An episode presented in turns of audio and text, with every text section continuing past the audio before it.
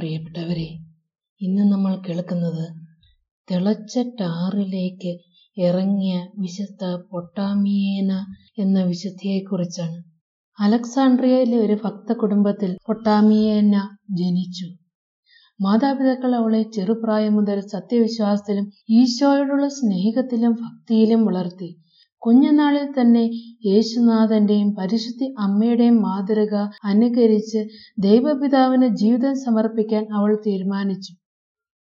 ലോകസുഖങ്ങൾക്ക് തന്നെ തന്നെ വിട്ടുകൊടുത്ത് തിന്മയിൽ ജീവിച്ചിരുന്ന ധനാഠ്യനായ യുവാവിന്റെ ഭവനത്തിലെ ദാസിമാരിൽ ഒരാളായിട്ടായിരുന്നു അവളുടെ ജോലി. വളരെ സൗന്ദര്യവതിയും സൽസ്വഭാവിയുമായിരുന്ന അവളുടെ പക്കൽ തന്റെ കന്യകാവ്രതം ത്യജിക്കാൻ തയ്യാറായാൽ സ്വതന്ത്രയാക്കാമെന്ന മോഹന വാഗ്ദാനവുമായി അയാൾ എത്തി. ആ ഇംഗിതം അവൾ നിരസിച്ചതോടെ കോപിഷ്ഠയായ അയാൾ തന്റെ സ്വാധീനം ഉപയോഗിച്ച് അവളെ നഗരാധിപന് കൈമാറി.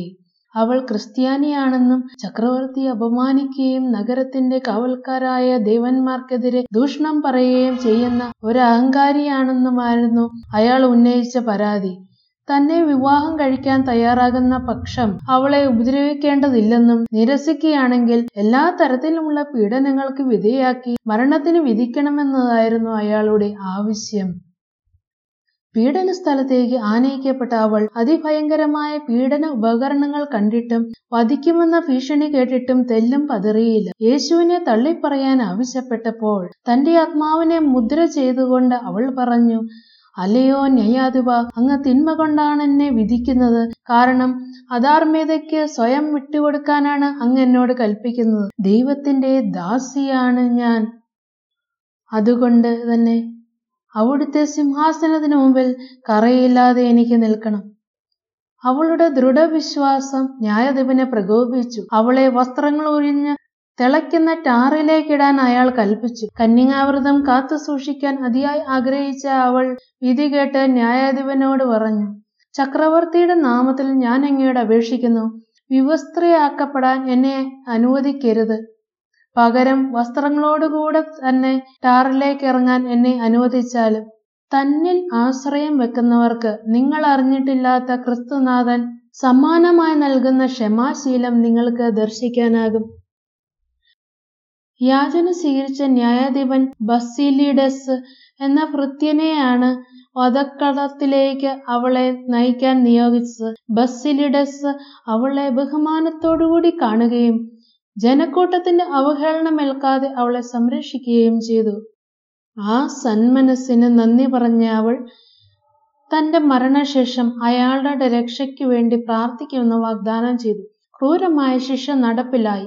രക്തസാക്ഷിത്വ മകുടമണിഞ്ഞ തന്റെ ആത്മാവിനെ യേശുവിന് മുമ്പിൽ സന്തോഷത്തോടെ സമർപ്പിച്ചു ആ കന്യക.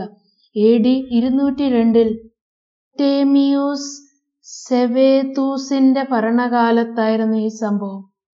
മരണത്തിന് ശേഷം സംഭവിച്ച കാര്യങ്ങൾ അത്ഭുതകരങ്ങളായിരുന്നു.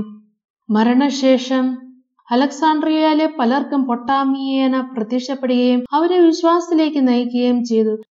ബെസ്സിലിഡസ് ആയിരുന്നു അവരിലൊരാൾ ഒരിക്കൽ അധികാരികൾ അന്യദൈവങ്ങളുടെ നാമത്തിൽ സത്യം ചെയ്യുവാൻ ആവശ്യപ്പെട്ടപ്പോൾ താൻ ഒരു ക്രിസ്ത്യാനിയാകാൻ ആഗ്രഹിക്കുന്നുവെന്ന സത്യം അയാൾ തുറന്നു പറഞ്ഞു.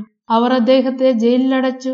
വിശുദ്ധ പൊട്ടാമിയേന തനിക്ക് പ്രത്യക്ഷപ്പെട്ടുവെന്നും അവൾ തന്റെ പ്രാർത്ഥനകളിലൂടെ നേടിയെടുത്ത ഒരു കിരീടം അയാളെ അണിയിച്ചുവെന്നും ബസിലിഡസ് പിന്നീട് വെളിപ്പെടുത്തി.